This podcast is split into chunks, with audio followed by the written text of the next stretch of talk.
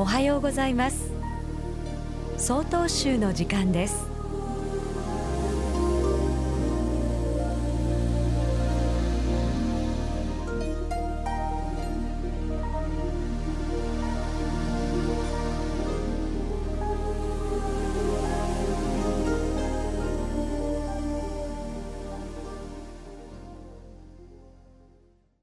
おはようございます。小樽市少林寺。小泉義堂です。1月も3週間が過ぎました。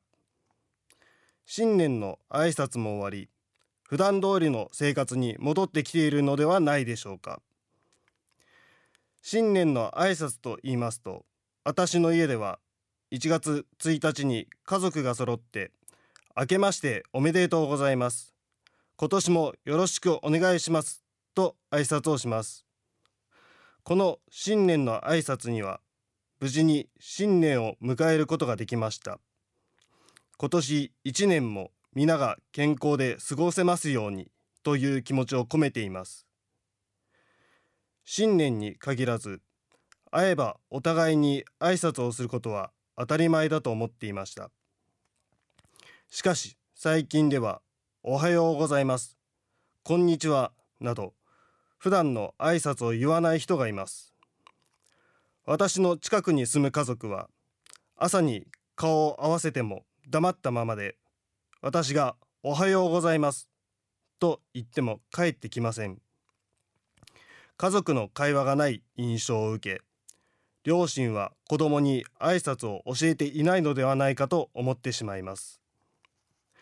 その一方両親も子供もきちんと挨拶をする家族がいます。元気に挨拶をしてくれ朝から気分が明るくなります。この家族は会話があり明るい印象があります。もちろん私の勝手な想像でしかありませんがたった一言の挨拶で人が受ける印象は雲泥の差があることは間違いありません。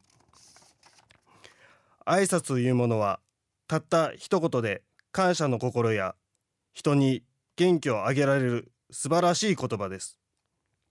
震災後テレビでポポポポーンという CM が流れていました。あの通り挨拶をしたら人は仲良くなれるはずです。まずは今日のおはようございますから始めてみてはいかがでしょうか。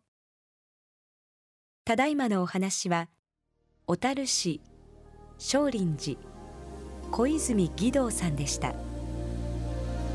この番組に対するご意見ご感想をお寄せください。